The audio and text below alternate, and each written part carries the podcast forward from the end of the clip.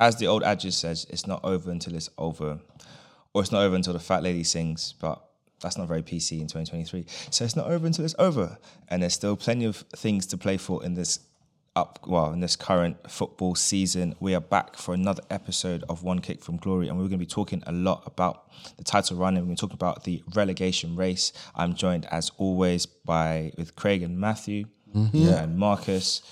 We're going to start off at the bottom of the table because there is definitely a massive race to survive. There is so much still left to play for. A lot of teams are desperate for survival. And then there's Chelsea, who goodness knows what's going on with them, and they might get dragged into it. But I want to start with you on this one, Markus. What's your kind of view on the race to survive, and who do you think's in prime position to stay up this season? Yeah, it's a tricky one. Look, I think, you know, when I look at it, I I think Southampton are pretty much as good as gone. And then I think one or two of three other teams are probably likely to go down, and that's either Forest, Leeds, or Everton. And, you know, Everton have this habit of escaping the drop. So, you know, they would probably still just about be my favourites to stay up out of them teams because, you know, the thing about Forest is Forest could go and get a really good, you know, 2 1 win, you know, one week in an unexpected game and then lose at home the, the next week. And it's just, they're so inconsistent that it makes it really hard to know with Forest. So, you know, I think at this particular stage, um, you know, and Leeds this week have apparently decided to go back 10 years in, you know, considering to bring in Sam Allardyce. So, you know, I don't, I don't think that move makes much sense in 2023. You know, maybe in, you know, 2003, it wouldn't have been a bad idea. Um, but there you go. Um, so, you know, as much as a mess Ever as Everton Football Club are in, um, I think they'll probably stay up. And even as a Liverpool fan, I, I would still like to see them stay up too. Really? Yeah, six points a season. knew it, knew it. well, I can't argue with that. I mean, looking at the rest of the table, you know, from 20th place, we've got Southampton still, and we've got Everton in 19th, Forest in 18th, as you said, and Leeds, Leicester, and West Ham and Wolves just above them. I think Bournemouth have done a great job in kind of pushing themselves out of that bottom three. For you, Matthew, how do you look at the the chances of the rest of the teams that are down there and, and their prospects of survival? Uh, I think I agree with Markus. Southampton they're good as gone. It's just like waiting for them to pull that cord because it's, it's, it's weird though because they'll get the odd result here where it's like it, it will help them stay up just a little bit. I mean, they've done the double over us. They did the free free with you. I mean, they, they'll pull up a result from somewhere, and then you get a Crystal Palace where they're just absolutely dreadful. But and games like that haven't really helped. It's not it's not enough to beat the top teams. You've got to beat everyone around you. So they're gone. I think. I mean, above them is less. Is it Leicester above them or no, Everton above them? Isn't it? Above who? Uh, Southampton. Yeah, Everton, then Nottingham Forest. Everton. I think. I, I hate to say this because I want them to stay. I really don't want them to stay, but I can see. I can see Leeds getting dragged in. I think they've changed that. They've made the change a little too late. They're conceding goals for fun. It's six. It's four.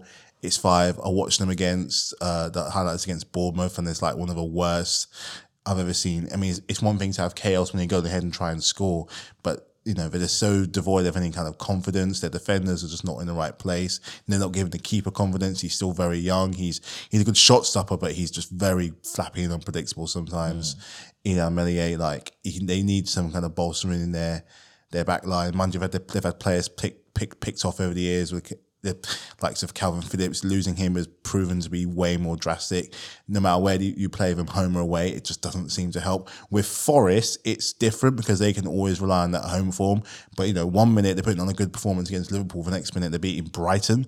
They might do just enough to stay. So, I don't know. I just I think Everton at the moment, the Dyche experiment just hasn't really worked. But I look at it as the same sort of thing where the style of football that he has is the same style of football that got Burnley relegated in the first place. It's just leaving behind that kind of style of, you know, hoof up football. I mean, if you look at Burnley now, getting promoted back to the Premier League, they're a whole different team. And I just think that I don't know with with Everton with the chopping and changing since like Ancelotti just hasn't really helped to have a focus with the club, you know, and just injuries all over the place, players not pulling their weight. Ah, I could, I can see Everton going down along with Leeds and Southampton. I really can. All right.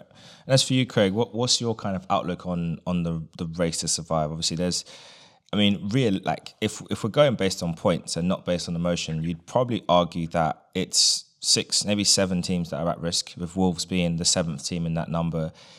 If you wanted to go off humour, you could extend it up up with two more places and also include Chelsea as as to make it eight teams. But for you, Craig, what's your who are you expecting to survive, and what's your kind of outlook for the relegation I feel I, put, I really thought as Markus and and, and uh, Matthew have said, I really thought Everton will they they've got their history for since the nineties. They they have always seem to be in a relegation battle, and they always seem to get out of it somehow. I Don't know how they do it, but they get out of it. Mm. Last season, the last two seasons, Leeds have been very fortunate. They got out of like last. They, I think they beat Brentford on the last day of the season last year to get out of the to get stay up last season.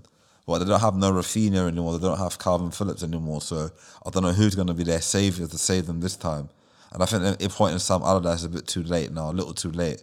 They should have appointed him when they sacked um, Jesse Marsch if they're going to make him stay up because it'd be a miracle if they stay up. I like Leeds; they're a good club, good history, but it'll be a miracle if they stay up. I think Southampton are gone.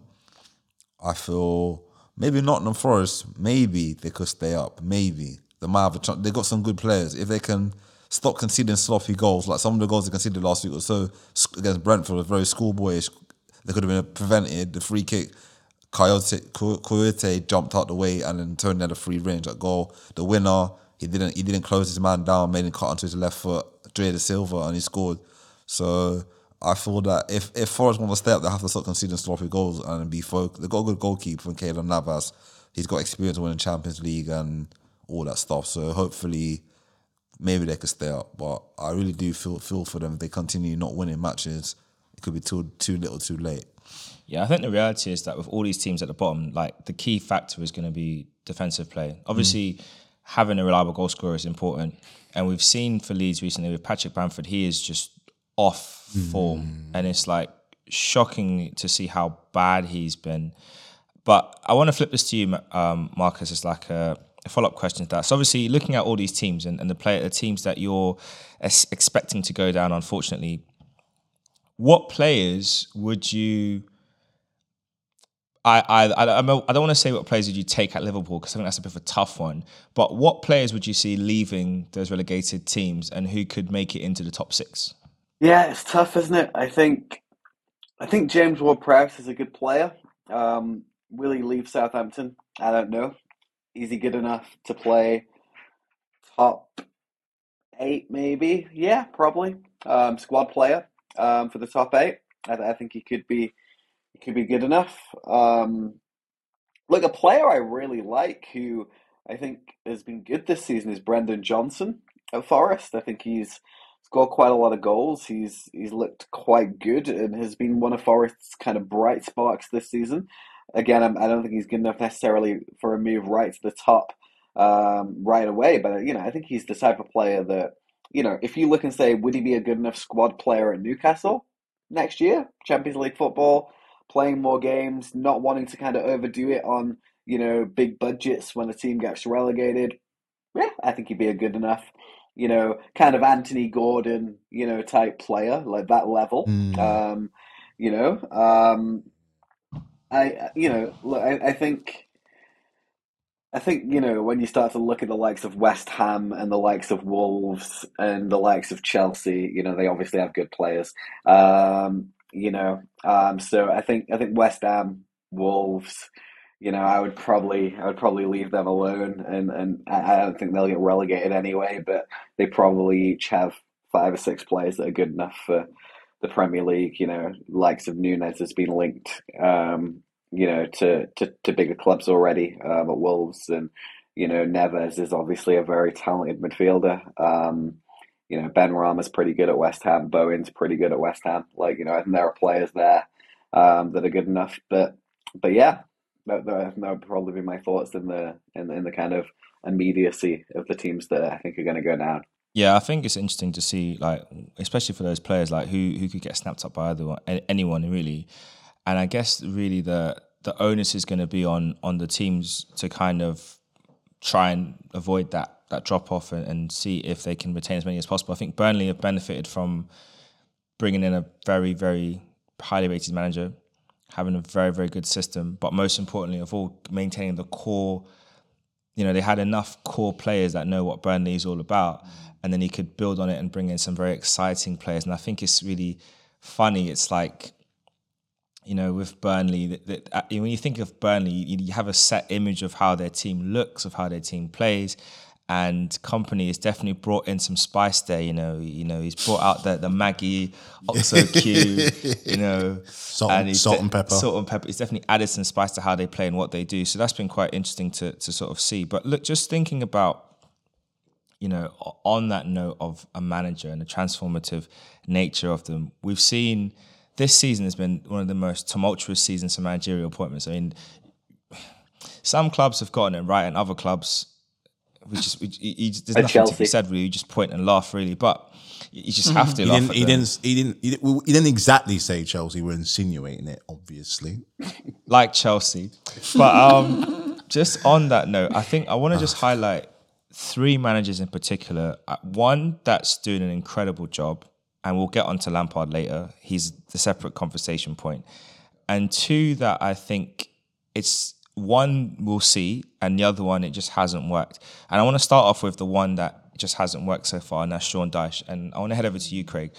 What's your perception on Sean Dyche at Everton, and why do you think it hasn't quite worked out in the way that we would have expected, considering his reputation and what he likes to do as a manager? He hasn't got the right players. Calvert Lewin, is the perfect player for his system. Cross the wall in, headers, hold the ball.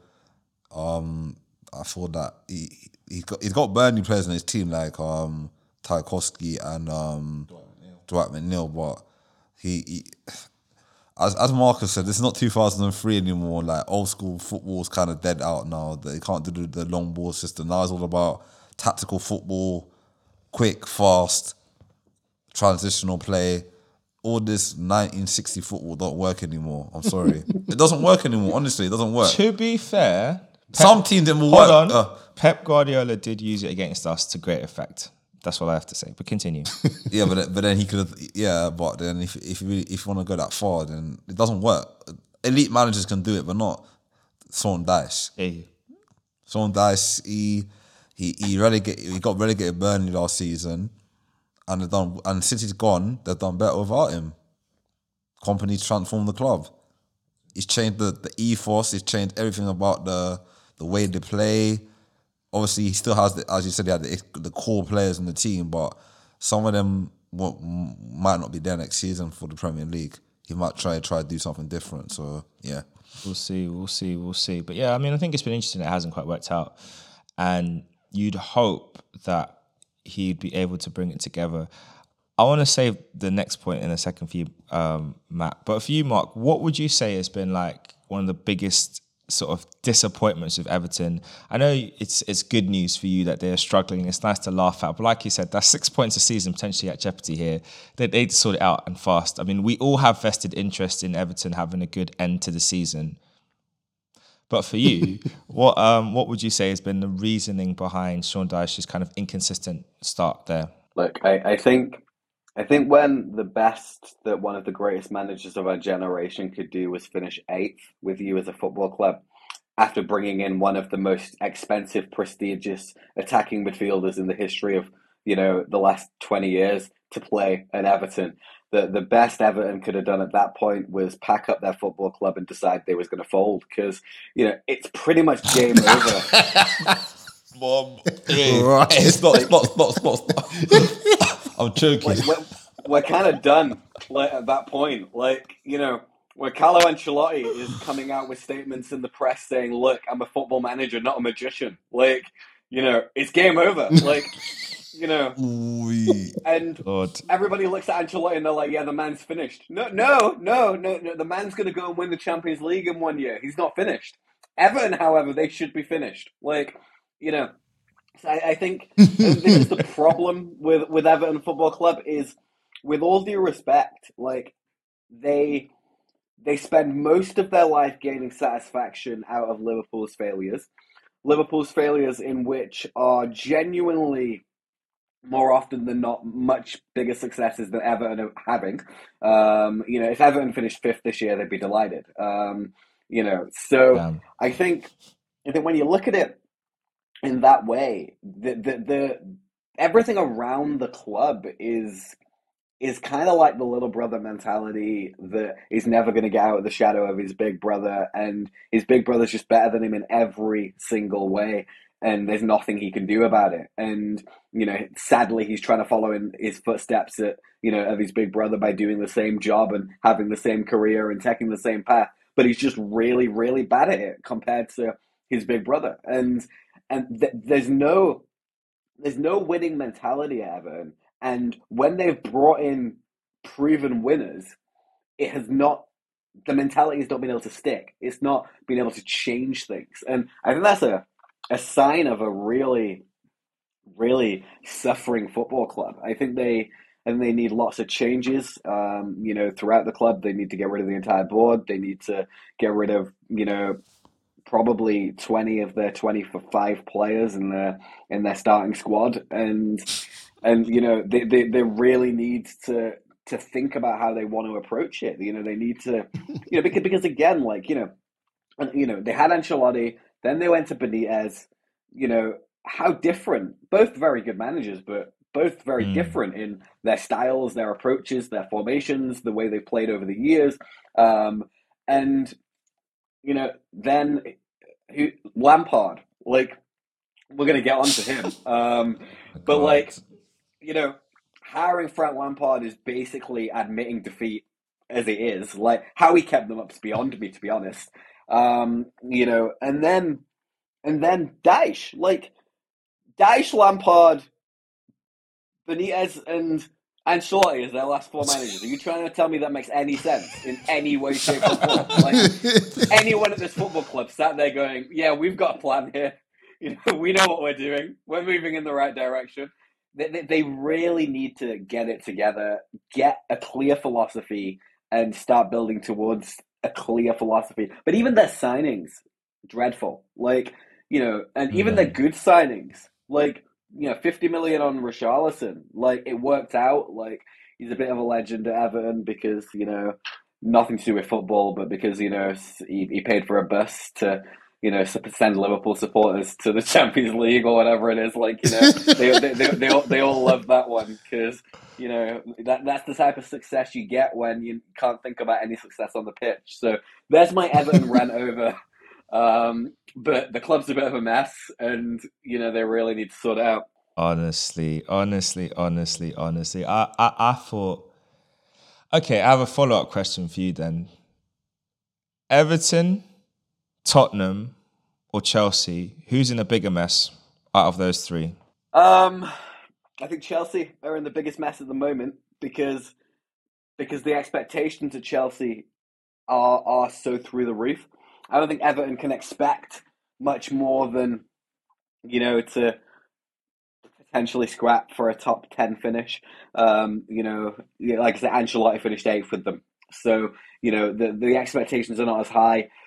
Tottenham, you know, they're, they you know they are a bit of a bottle job. There's no there's no denying it. Um, you know, but they also reached a Champions League final. Um, you know, a, f- a few years ago um, when Arsenal fans were threatening to blow up Spain. Um, you know, but but then you know Chelsea, the immediacy of their of their failures are worrying, and the the the fact that Todd Boehly is at the helm of this football club is probably the biggest concern I would have as a Chelsea fan because he really doesn't have a clue. Um, and they've spent so much money, and you know, I, I I can't wrap my head around the idea of thinking, do you know what, we're struggling here. I'm gonna sack my my good man Audi TC. Um, and do you know what? Actually, the best way forward here is to hire a guy that almost got Everton relegated. Like that, that's the plan. Like you know, squad harmony, right? Like you know, he used to be one of us. He almost got us relegated. We we sacked him. Then we won the Champions League six months later, and then You know, we're going to sack the guy that won the Champions League six months later, and guess who we're going to hire back? It's just a comedy club, like you know, it really is. Um, so yeah, I think Chelsea have the have the biggest problems at the moment, and how they're going to turn them around, I'll leave for Matthew to figure out. You know? I, I, I, we're gonna we're gonna really get into Chelsea a bit later on. But what I have to say, and I think it's I love that you brought it up. Lampard might actually be the first manager in Premier League history to relegate two clubs, if if results go our way. Now, I don't think it's possible possible Chelsea to get relegated this season. I think there's it, it's just it, it's mathematically difficult.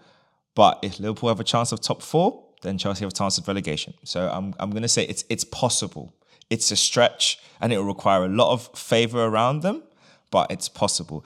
But before we get into that discussion, and that's really to sting a bit for you, Matt, but um, I wanted to focus on the second of the three managers I wanted to highlight at the bottom. And this is a manager who I think has definitely gone under the radar this season in terms of the work that he's doing. And I think that since he's come in, of all the newly appointed managers, he is a testament to the, to the benefit of sacking someone and bringing someone in and being patient with them through the rough patches. And that's Gary O'Neill at Bournemouth. How impressed are you with what he has been doing down at the South Coast? Well, Bournemouth were like doomed at one point. I think they were like 19th, like not a few months ago. Mm. But I think they Gary O'Neill's come in. He's what people don't realize about Gary O'Neill is that he was a bit of a traveller. He travelled around many, many clubs for many, many years. He was Portsmouth and he was at like QPR or something. And so he's gained of experience of playing at clubs at that kind of level, but needs mm. help a bit of survival. But he's also credit to, I think he appointed, I don't think he appointed him, but he started playing him, was the new goalkeeper that they have as well, ahead of their old goalkeeper. I can't remember who he was, who's been stable at like just giving them confidence at the back. A direct comparison between their keeper now against the keeper they have for Leeds couldn't be more obvious watching that game about a, sorry Leeds I'm sorry he's he's not he's not good. He's not good. I know he's young he's also not good Anyway, you can tell I'm a bit salty right now because I'm going to get into it anyway. Don't worry, I'm saving the best. But yeah, just like the confidence he gives his defender, defenders ahead of him, mm. just proves so much how they're climbing up to the point that now they're behind us level on points. And you know what? Solanke's also scoring as well, who flopped at Liverpool, he flopped at Chelsea. He's found his happy place at Bournemouth you know, he's he's scoring, other players are scoring, and just confident of what's like what it's like for other teams to score. But they're radiating a little bit more confidence and belief that survival is now very much possible. I think they're more or less well. If I think Chelsea are safe, I think they're safe too, depending on Saturday's result. I don't know, but no, he's done. I, was, I thought you'd go with somebody with someone else, but considering the position that they were in and another ex player that's kind of like you, oh, it's next player. How do well is he going to do? Nah, I didn't really think of him too much, but he has done a fantastic job. So, you know, credit where credit is due, and we'll see with the vitality on Saturday. No, we will. I mean, I, think you're the only one that says Chelsea's safe. I think the rest of us, I mean, Markus probably thinks it's a bit, it's a bit of a stretch to say they're going down. I, I still think you just be you just be looking down, mate. Don't look up anymore. It's not looking. I'm doing nothing. But not looking me. down that table. And I'm afraid of heights. Look, look, well, the, the, the, thing, the thing about Chelsea's um, Chelsea's position of safety is, I only think they're safe because of the points they've already got. I don't, I don't picture Lampard picking up a point between now and the end of the season. So it's going to be nothing to do with him and everything to do with the fact that they'd already picked up enough points up until this particular point. Because I could easily see Chelsea not winning a game between now and the season end. He's telling me that our best manager this season is still Thomas Tuchel. Hundred percent. Yeah, hundred percent. Mighty mighty TT does it again. And, uh, you know, uh, yeah. On that note, we are coming to Chelsea. We're gonna we're gonna we've got another stop to go to before then. But I wanted to speak about the third manager of my three manager um, expose, and I say it's the unknown quantity because um, we don't know how it's gonna go. But this man has now got four games to make three million pounds. Which, if you told me in four weeks you got to do a job, four weeks worth of work, you, and you can get three million, I'm never going to turn that down. I'm all over it. Am I qualified? Who cares? What's the job? What do I need to do? You need to just win four matches. All right, okay. Park the bus FC. Big Sam's back. Massive news out today. Really interesting to see how it goes. For you, Craig, First of all, how did you feel about the news, considering why he hasn't had a job since the England manager job where he royally messed up and got fired? understandably so. But um, how do you think that appointment is going to work out for Leeds? Um, Allardyce, he done it at Bolton. He did it at Sunderland. He he flopped at Newcastle. Kept them up though. Did he flop at Newcastle? It's, but it's um it's it's West West Brom is where he failed. West Brom. West Brom he got relegated. I remember, I can't forget West Brom because he had Niles in midfield and, and he, well he was in midfield but midfield was happening around him. Anyway, Um, he's the type of manager that he he can put his arm around the players and, and give them that confidence. But like a Roy Hodgson did that. Everyone thought, why is Roy Hodgson back in football? Well, he he Allardyce, I know he hasn't been in the game for a long time. He's been doing like punditry work and whatever. But I'm sure he'll try and muster way how to beat Guardiola on Saturday. We're praying and hoping he'll find a way how to. Uh, he said in the paper today that he he's better than Arteta. He's better than this manager. He's better than that manager. I was just laughing when I read the article. Yeah, sorry, sorry. When, when, when I read the article, I was laughing my head off like this guy. Are you being serious? hold on. Like we've all heard about players being the next Henry, David N'Gog, Jimmy Briand, Loic Remy. Where are they now?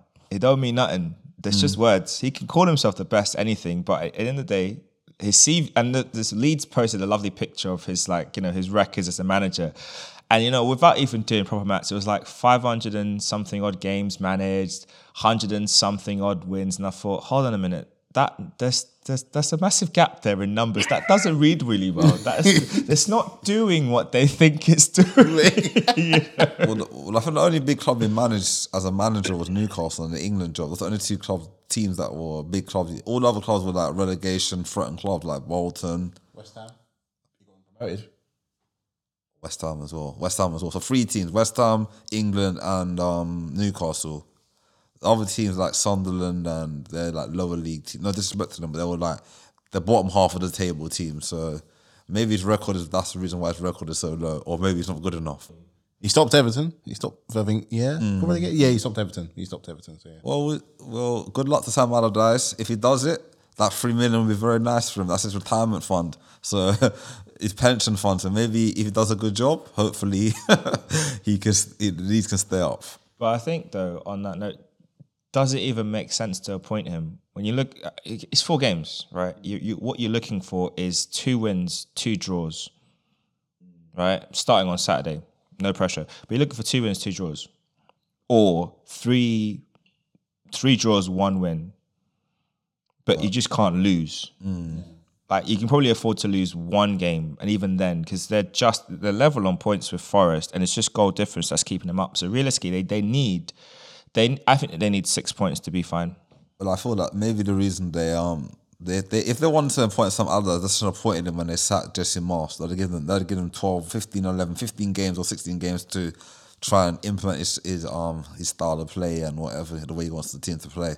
Four games is like a bit of a joke to be honest with you. If you knew Javi Gracia was not the manager for you, or not the manager that's going to stay, because he, he was at Watford, he did well in his first season at Watford, then he got he got sacked the second season. Was He got sacked. Yeah, So he's never really he's not really be a manager that's gonna get you out of relegation battles. So I was a bit surprised when they appointed him as a manager. To be fair, and him struggling, I knew he was gonna struggle.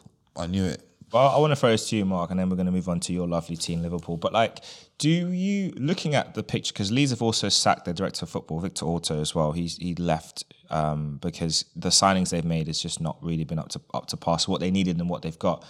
But when you look at the situation, obviously going from Bielsa to Jesse Marsch, that's already a bit of a strange decision, and then going from Marsch to Gracia, and then now going from Gracia to Allardyce do you not think it would have been they would have been better off just sticking with Marsch and just riding out? Because I remember the game, the week they fired him, the next few fixtures were all winnable, and of course Gracia went on to win them. So then, by that token, and it's kind of similar with Palace and Vieira, but I think Palace have made the right call because they needed that change, and it's well and truly benefited them. They're safe and they're going to be fine.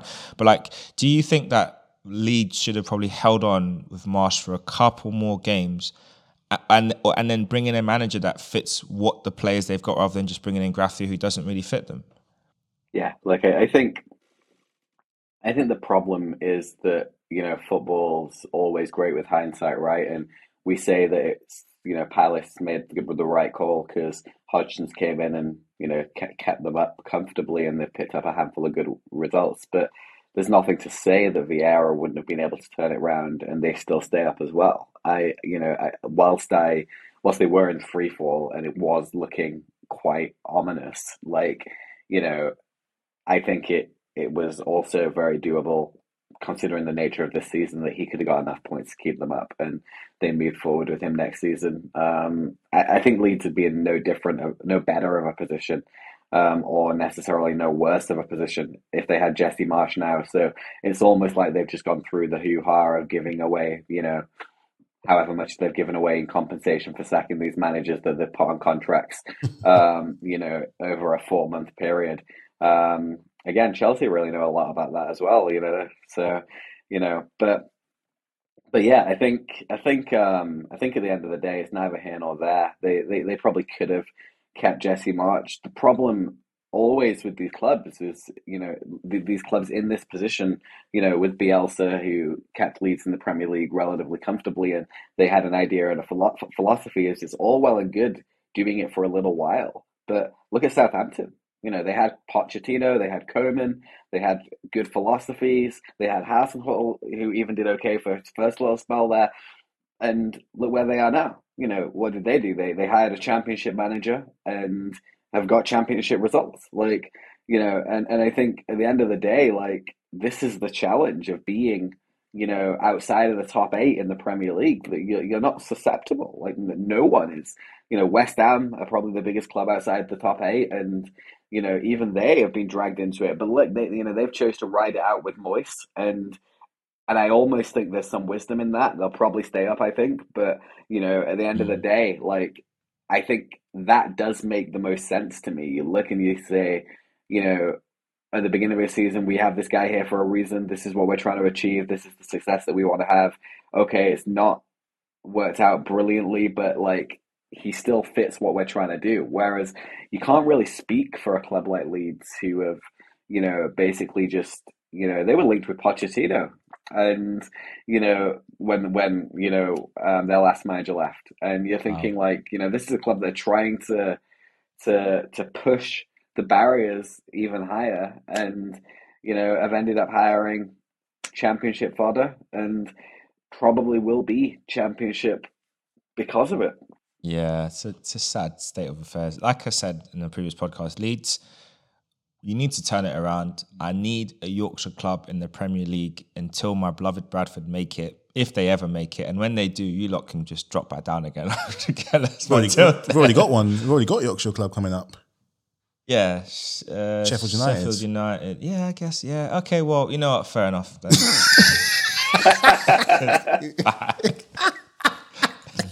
I tried. Um, but yeah, let's move. Let's move on uh, down the country. Let's head to Liverpool. Uh, at least to Liverpool, and um, it's been an interesting turn of events at, at, at Anfield. I feel like Jurgen is slowly starting to piece together the new system for 2023 2024 i'm quite intrigued because obviously this season's done like i said there's an outside chance you're making top four but i'm liking what i'm seeing for you mark uh, and i want to throw two questions at you in this firstly how impressed have you been or how do you feel about what's happening at the moment with liverpool and secondly i want to talk about trent but let's start about your general thoughts on liverpool uh, and and um, and that wonderful game against the Spuds the other day. I mean, sorry, Tottenham Hotspur Football Club, club in, in inverted quotes. Um, yeah, it's good. It's good. You know, it's, it's seven games without losing now, and you know, four wins in a row, and it, it's looking good. That you know, the the football is is attractive again. It's interesting. You know, I like that we've made some changes. Obviously, that's kind of you know captured in the conversation that we'll have with the next question. Um, but but yeah, I, I, I like what I'm seeing. I think we still look susceptible defensively, and and that's inevitable. Um, at the moment, it, it does seem defensively we're a little all over the place and a bit shaky at times. But you know, don't rely on us for a clean sheet, but we'll give you a good game and we'll score a few goals. Um, you know, and and you know we have been getting out of games with wins and you know you look at the fixtures between now and the end of the season and you think all very winnable games mm. um, which you know is partly the problem for Liverpool with the games they've lost this season is that you look at them and you think they should have been very winnable games. You know, Bournemouth, you know, Nottingham Forest, Leeds at home, Brighton. Um, you know, games you'd expect Liverpool to be winning, but but yeah, all in all, I, I think I think things look like they're turning and heading in the right direction for next season. Um, is it a little too late? Yeah, probably. Um, in terms of the top four um, and that all you know important Champions League spot, I think it, it might be it might be gone. I, like I did a, a little of evaluating of the the games left, and I think Newcastle need five points in their last five games, and Man United need nine points in their last six games, um, and that would be with Liverpool winning every game between now and the end of the season. So when you look at it that way, it does it does feel like it might be a little bit too much to ask. Newcastle, I wouldn't expect to. You know, they've got Arsenal and you know there would have been a time where Chelsea away would have been a hard game, but um, you know other than that, Leicester, Brighton, Leeds. I, I think I think um, Newcastle will comfortably pick up five points between now and the end of the season. Sorry, Matthew, I've been really hard on Chelsea tonight. It is what it is. Um, and United, um, they have Brighton away, West Ham away, Wolves at home, Bournemouth away, Chelsea at home, Fulham at home. You'd think they'd pick up nine points in them six games, to be honest. Um, so yeah, I think top four feels a bit late, but but all in all, um, positive signs, and hopefully we can make some new signings for next season. Yeah, it's definitely positive sign. And, and and just speaking on that new new signings note, you know, we had the news that broke earlier today that um, from Fabrizio Romano, and he's, he's usually quite accurate about these things. Instead of when he has vested interest and deliberately leaks bad news, but he's claiming that Jude Bellingham is all but wrapped up and bow tied and heading off to Real Madrid.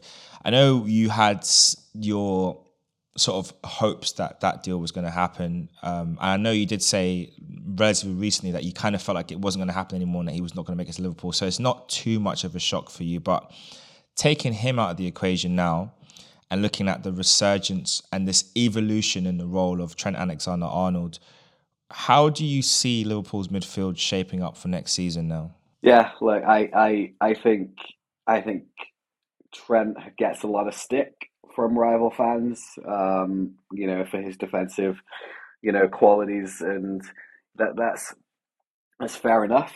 Um, you know, we'll we'll have that Trent versus Reece James conversation another day.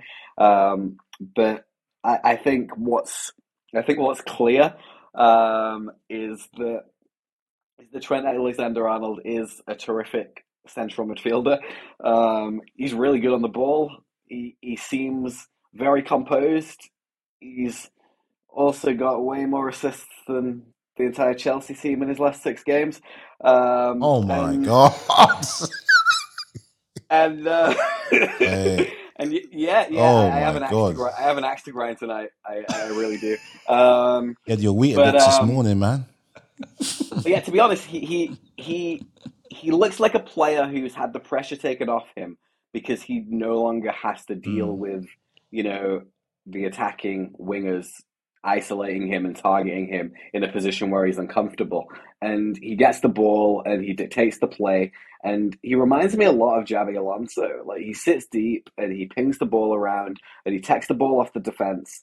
Um, and and yeah, he seems incredibly confident. Like I say, six assists in the last five league games, and and yeah, I think he saves Liverpool uh, a handful of money um, in the summer when it comes down to midfielders. I, I think you know, like you said, Bellingham. Um, it became more and more clear wasn't going to happen, um, and that Liverpool looked at the budget and said, you know, we need three new midfielders, not just one. And and I, and I think Jude Bellingham, therefore, you know, to Madrid is the best move for all of us involved because nobody wants to see him at Man City. Mm. Um, so with that, I think I think Trent and two others, um, and Trent could operate as the deep line midfielder. We'll need to buy a right back. Um, and in all honesty, I don't care if they can cross the ball. I don't care if they go past the halfway line. I personally just like them to be able to defend. Like that'd be fantastic. Um, you know, and and then that way, you know, our our success can come from the center of the park. um, and we can we can look to make a difference there. So for me, I, you know, I still like the idea of Mason Mount if Chelsea don't want to sign a new deal with him.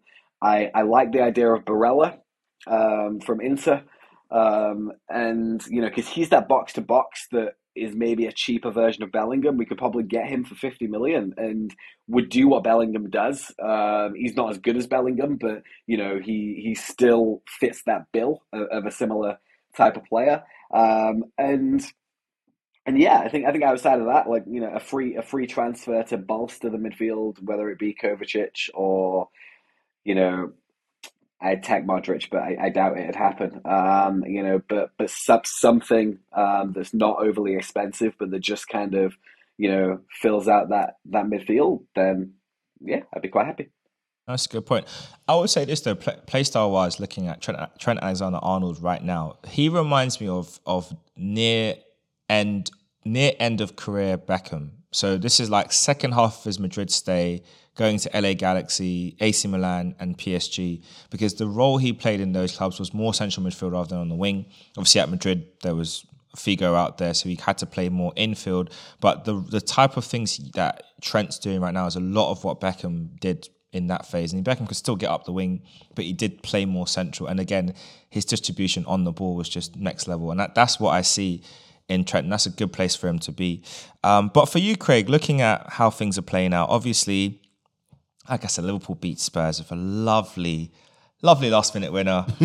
Always love it when, you know, I was looking at a video of a Spurs fan cams reacting. They were doing a live stream and I was just like, there's these two guys, bless them. I, I think you guys should just pack it in. You're not cut out for this. I'm sorry, but every single time, every time you lot are celebrating something, it always fails. Every time I see their faces, it's the same. You know, they're doing well, they're winning, they're winning. Oh, we're ahead. Well done, you're winning. And then, oh no, oh no. like, just pack it in, please. For the love of God, just just give it a rest and support another team or something. But for you, Craig, like looking at how you know that game that game has panned out. Like, like mark said it's going to be a tough a tough run for liverpool to make it into the top four because of the other teams around them. But what how do you rate their chances in making it? Top four? Mm. i think a couple of weeks ago i think two a month or so two months ago i think i backed liverpool to get top four. Cuz i thought after they beat man united 7-0 i thought that yeah they could um they could challenge and get into the top four because Klopp has done it before. He did it a couple of seasons ago. I remember the season when Alisson scored the header against West Brom mm. and they secured top four. And um, I feel like the results have been good recently, but there's some results that might have cost them, like the Wolves game when they lost against Wolves, against Arsenal, when they drew against Arsenal, and the we were a bit better team on that day. Sorry, Markus. Um, um, who else did we? And they, they, they drew a couple of games where they sort of won. And I think, I think if you look at the start of the season, they um they if they some of the draws, they turn some of the defeats into wins. Mm-hmm. Maybe they would have got top four, but I don't think they're gonna get top four now. I think Newcastle stronger, they're doing very well. Man United are doing well because they they they have to do well to get Champions League for next season. Mm. Um, so I think maybe Liverpool will finish fifth. I feel they'll finish fifth or sixth. Mm. Well, I think it's interesting because you look at the next couple of games. Man United have got Brighton coming up mm. um, on Thursday as of recording. So it might be today when listening to this later on today. Uh, and then they got West Ham on the weekend. And then Man United, uh, Liverpool, sorry, have got Fulham right now. And they have Brentford at the weekend.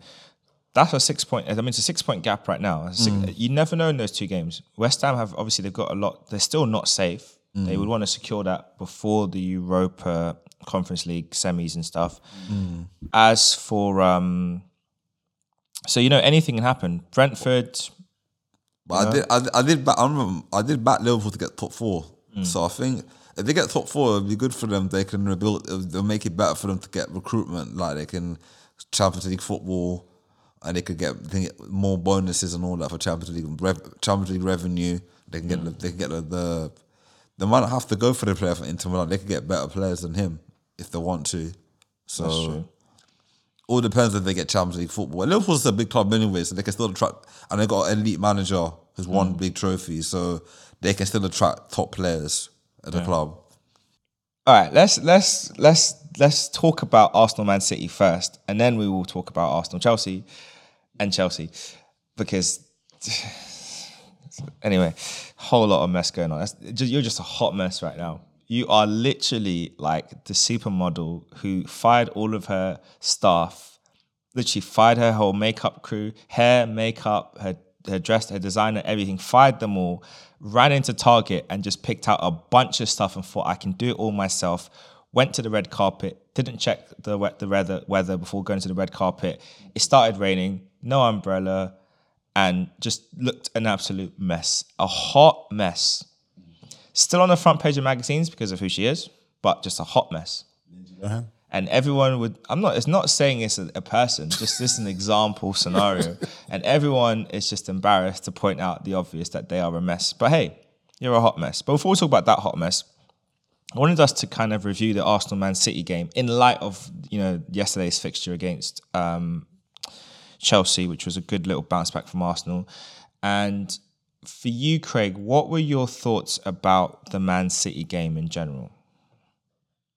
Yeah, we were scared. We looked hmm. scared all over the pitch.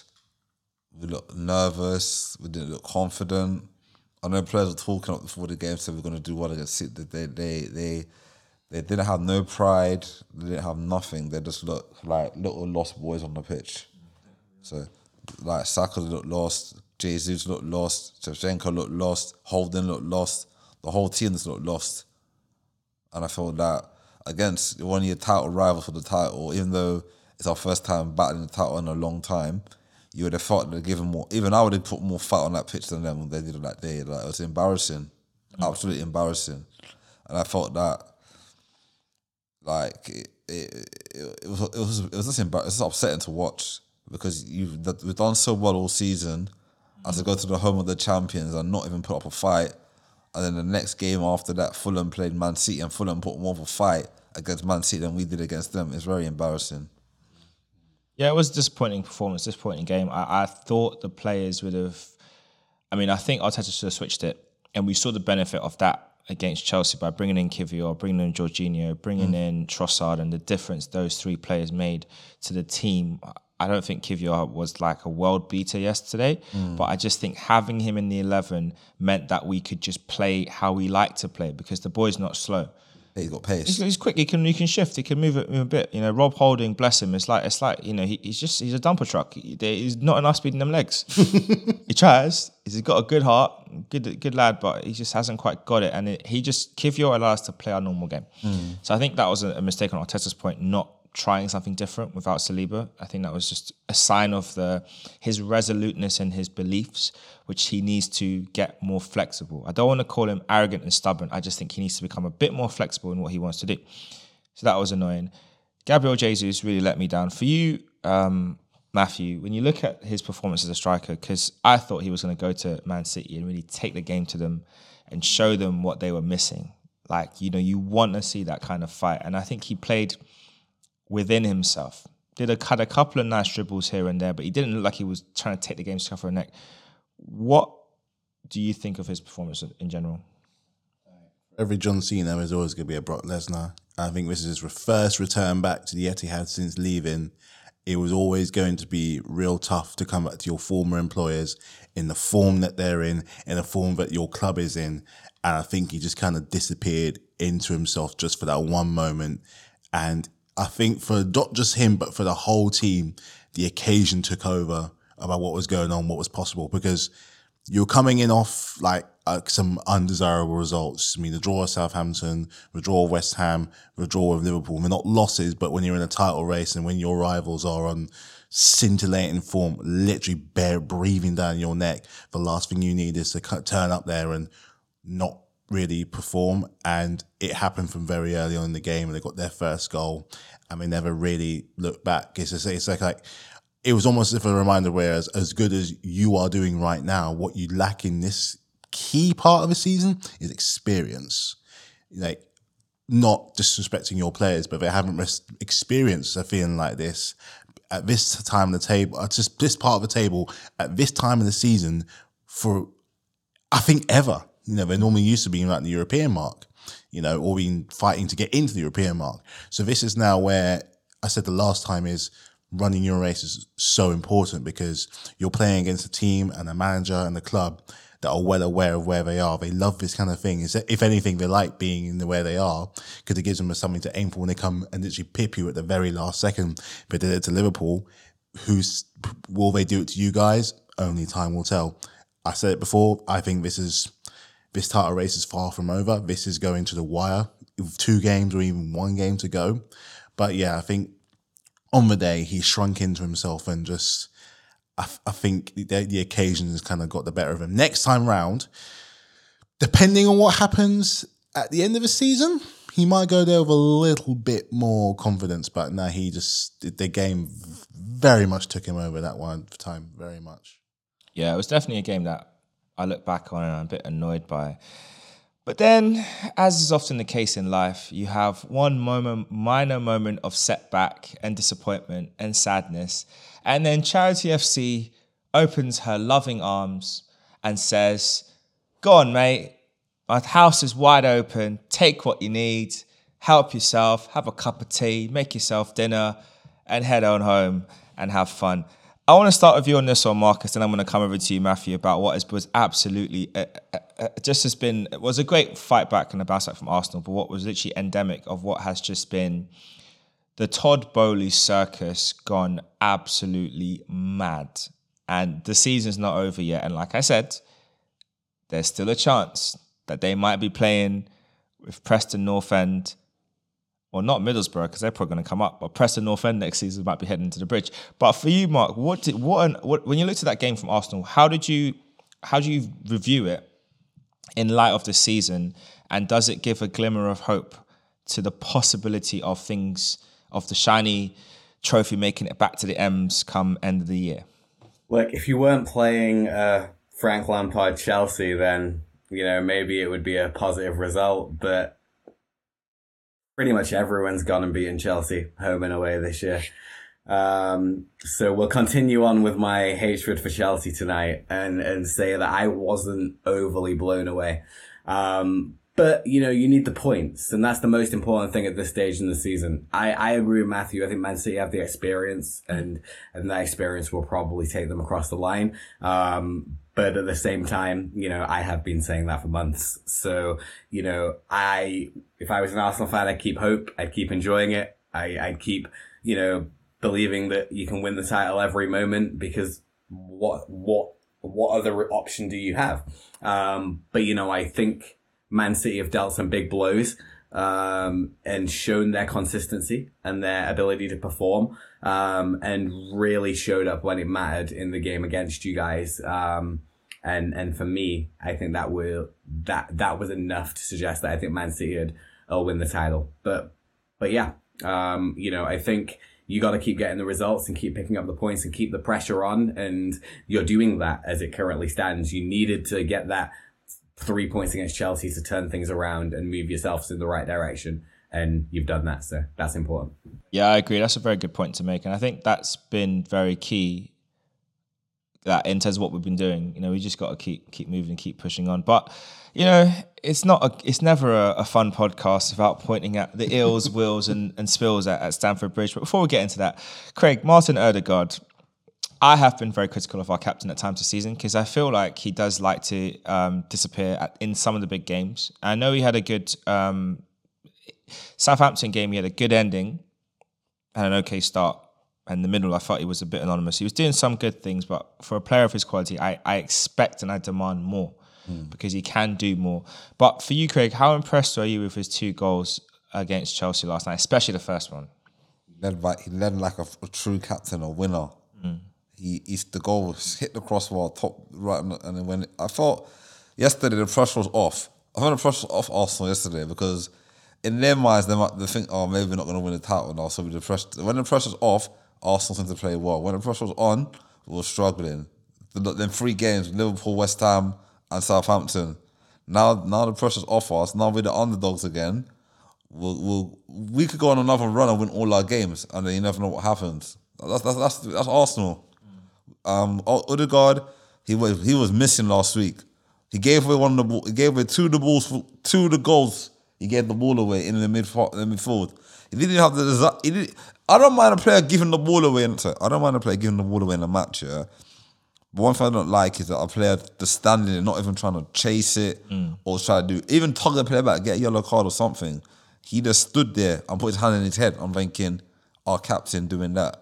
That doesn't that and you got younger players like Saka, you got players like um who was Martinelli, and then just looking at you, you're the leader. You have to show these young players that that's not how you do things. I know he's young himself, but you're the captain of Arsenal Football Club. You know what I mean? You can't be you know what I mean? So, but he made up for it yesterday. So not long continue that run. Yeah, I think yesterday he showed us the the leadership, the grit, the technical ability, and the skill and talent that you want to lead a team and lead in a game like that. And obviously, I use that as a great contrast to the absolute crap show that is Stamford Bridge right now. I I can't. And okay, fair play to Noni Madueke for getting his goal. He did put on on Instagram the night before. He put a nice little post up saying that you know he's you know he said he's, basically I've got something coming tomorrow or watch this space or whatever he said, and he did deliver on that. So a fair play to him. Nice little scrappy goal. Mudryk came off the bench. It's very tidy. 35 plus 5 million pound bid Arsenal in the summer, yeah. Just to test their resolve. And if, if you accept it, hey, we're in business. Go up to 45 plus 5 max. But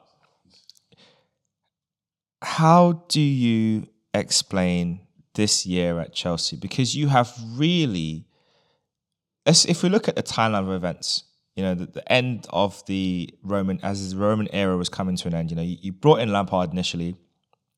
Um, did a good job at Derby. You brought him in to try and you know build things up. Had a free hit season, no Champions League, no pressure. He had a, tra- a transfer ban as well, and he did well integrating the younger players like Mount, Abraham, Tomori. Following season, you shift shipped off basically two of those three, and then he lost his job. Thomas Tuchel came in and just did delivered Champions League again, um, and then you got the Club World Cup. You you know you're flying high. Then you fast forward to this season. Roman's out because of what's going on in Russia and Ukraine. Big money Todd takes over, and from that point on, when I'm hearing stories about Cristiano Ronaldo and all this kind of stuff, and then Thomas is out, brings in Graham, it just was never working, and he stuck with Graham stubbornly. And then, oh, Graham's out. Gets a text from James Corden. Hey, mate, you know what? Yeah, let, give Frank a chance. He's a good lad. Brings in Frank Lampard, and you haven't won a game under Frank Lampard. Um, how do you feel about all these things? Well, thank you, Tommy. Thank us, thank Tommy, thank you, Thomas Tuchel. You may have potentially saved us from relegation. You're still our best manager this year, and that was what back in September when you last managed a game. It doesn't make sense. Like he's come in and he really has not made a good impression of himself because when he got those first bunch of players, your Sterlings, your Aubameyangs, and your um, Koulibalis, Cucurella to some extent, he bought them for him to then let him go. And then the next guy come in who has no idea, working with a bunch of players that he didn't even necessarily want. He was promised a whole bunch of other players that he still didn't even get. And then quintessentially, it gets worse over time. That's why I'm not really having the smoke for the manager so much as it is the guy above, because he's fired a whole bunch of staff and he's taken over this club by himself. Now, if you look before why you had different players and different people in different positions that run the club and they care, you can talk about like how Roman did things, the quick firing, the instability, and all this kind of thing. But you know what? It worked. And he had a team of people around him necessarily that would probably jump in and say something that, that say something that might not be a good idea. He never once went into a training room. And I'm hearing things that the one he did go into a training room after Real Madrid, it's not the first time. Now that's the first red flag after all.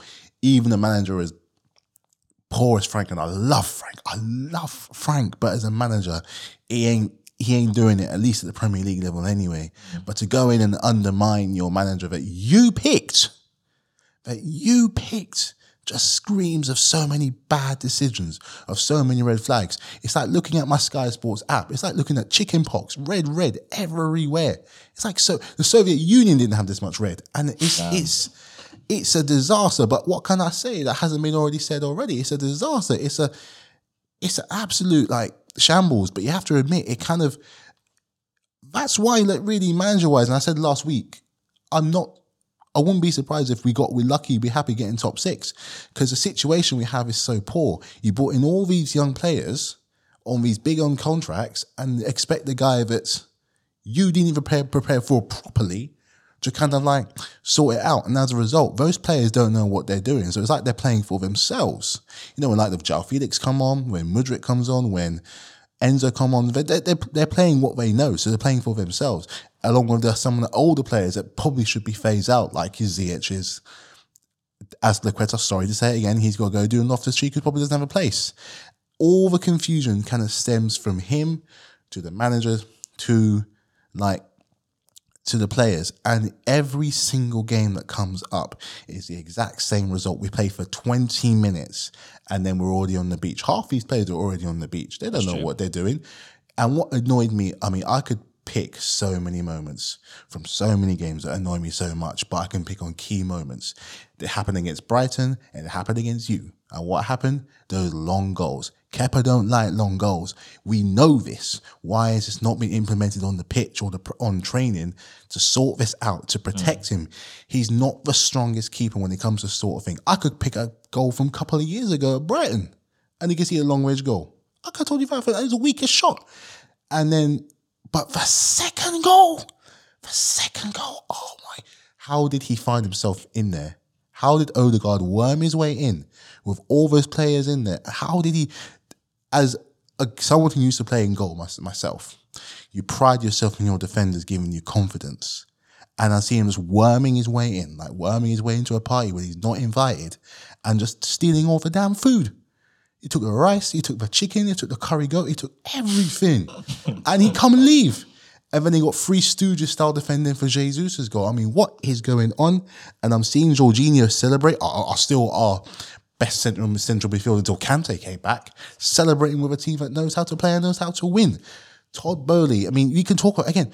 We can. We all know that Frank's not been the best manager. That, that's that's without even saying. And what happened with Potter as well, and getting rid of Tuchel, despite the fact that he prepared to prepare to be with Tuchel, like he has got. I think the direction can go from him because at least with like Lampard and, and and Roman, they have that relationship where they understand each other, what's expected, and Roman knows what he's getting from Frank. But Todd Boehly, like you said, coming with the likes of like when signing Ronaldo when he's on his way out, it's just like, what are you thinking? Do you know how football works? It's not just simply about signing one player. You got to make that team kind of mm. work, and he's got he has got. It's been just over a year, just just a year even and this is what he's got to show for it. He's got a lot to answer for. And the fact that we're looking closer to relegation than top four, even top six for a club like Chelsea is unacceptable. Like teams like Palace, Villa, and now Bournemouth are probably going to pass us and we're going to be in 13th if results don't go the way we want this weekend in the next few games. Bear in mind, we got Bournemouth, United, City, Newcastle, and Forest. I can probably only see two games where we get some kind of result. Wow. Well, hopefully against Man City, you guys can figure find something, anything. Since you guys call yourselves the Pride of London, I think we can say the Pride of London is officially Arsenal, red and white. You guys only have that banner in your stadium. You need to take it down. you guys are disgracing last Burn London. take it down, burn it, and rename it the Shame of London. That's a good one. Shame. Oh god, man. But yeah, I think I think you know it's it's quite interesting, and for me, I, I looking at just the general outlook, I think it's it's concerning the way how the problems are still persisting as the year the season's gone on. You haven't been able to stabilize it. Frank's come in and hasn't made a difference for you, Craig. Just a last note on Chelsea. Do you, are you a bit surprised that Thomas Tuchel, not Thomas Tuchel, sorry, that um, Mauricio Pochettino has not been announced yet? And do you think he should come in now to try and no? No, no. I, I, I think the club's in a big mess. I think you wait till the summer when the transfer window's open and you can tell he can ship out all the players he doesn't want and just start afresh. There's no point in coming in now because the results not going to the results not going to change him coming in now. He needs he needs a, a summer a transfer window where you can say to like maybe the Aubameyang of this world that I'm sorry mate, but uh, your time is ti- time to pack your bags again. What do you think, Matthew? I think he's going to be. He's we're seeing as he's good with younger players. I think that's where their focus should be. In fact, that's what they should be doing for the last few games. Play the players that have a future here. Play the players that actually want to play, and play the players that you can actually work with. I can be. I could. There are probably about 10, 15 players that don't have a future here next season and haven't had a future here since probably January. So. I think on that res- on that respect, you know, we had a lot. We've had a lot of players who go far as back as Mourinho times. So it shows you how over time they haven't been replaced properly. So be seeing the ones you sign on those big contracts, and uh, like you know the ones that should start but don't, like your Mudryks and your Maduekes. Like why not? Why didn't you just start them in the first place if you knew that what was going to get? Maybe we could have got something. I'm not saying we would have win, but we could have got something. You know, so stop playing. You know, you know, stop playing guys that just haven't got a clue anymore and give your focus to the younger guys because they're the ones that you're going to be relying on. That's where their shoulders are going to lie. Get give them some kind of responsibility. You never know; they might start shining. But there's too much confusion. And get them to play as a team. Above all, get them to play as a team because that's what they don't know. Mm. You know, all they know is that they're there for five plus years. Uh, even But they don't know, but they don't know in what mm. system. even Aubameyang looked lost yesterday to for on the pitch. He had eight touches, eight, seven, eight touches he had yesterday. And he got taken off at half time. He's having no service. No wonder he Brentford he was rusty, but yeah, no service. What can I say? Yeah, it's it's been an interesting time. And looking at Aubameyang at the Emirates yesterday, he just looked like a man filled with regret. But you know what? Me not care. I have no sympathy for you. You are the captain. Two goals off a hundred, and you decide to be a fool and take liberties and break the, the manager's trust and break the rules. So it is what it is. At Barcelona, you were in a good place, but you came back. No one told you to come back, but you did. And on that note, it's been fun talking. As as it is as it is right now, it's nil nil in the games playing today. So Liverpool, Fulham still nil nil, Man City, West Ham still nil nil. Um, West Ham are doing really well. City haven't actually made many chances so far, so it's all going according to plan. And um, we'll see what happens at the weekend. Lots of twists and turns still in this Premier League season. That the race for top four is not quite over yet, but you might argue Newcastle should be secure there. Liverpool are looking up. Man United should be looking over their shoulder. At the bottom, there's six teams that are definitely in the mix. Could be eight, depending on what happens this weekend, but we shall see. And at the very, very top, between Arsenal and Man City, it's still all to play for. Man City have the advantage of the games in hand and the experience, but hey, points don't lie. And as it stands right now, Arsenal are still top. And we're going to keep that energy until there's no energy left to give. This is us signing out. See you all next time. Peace. Safe.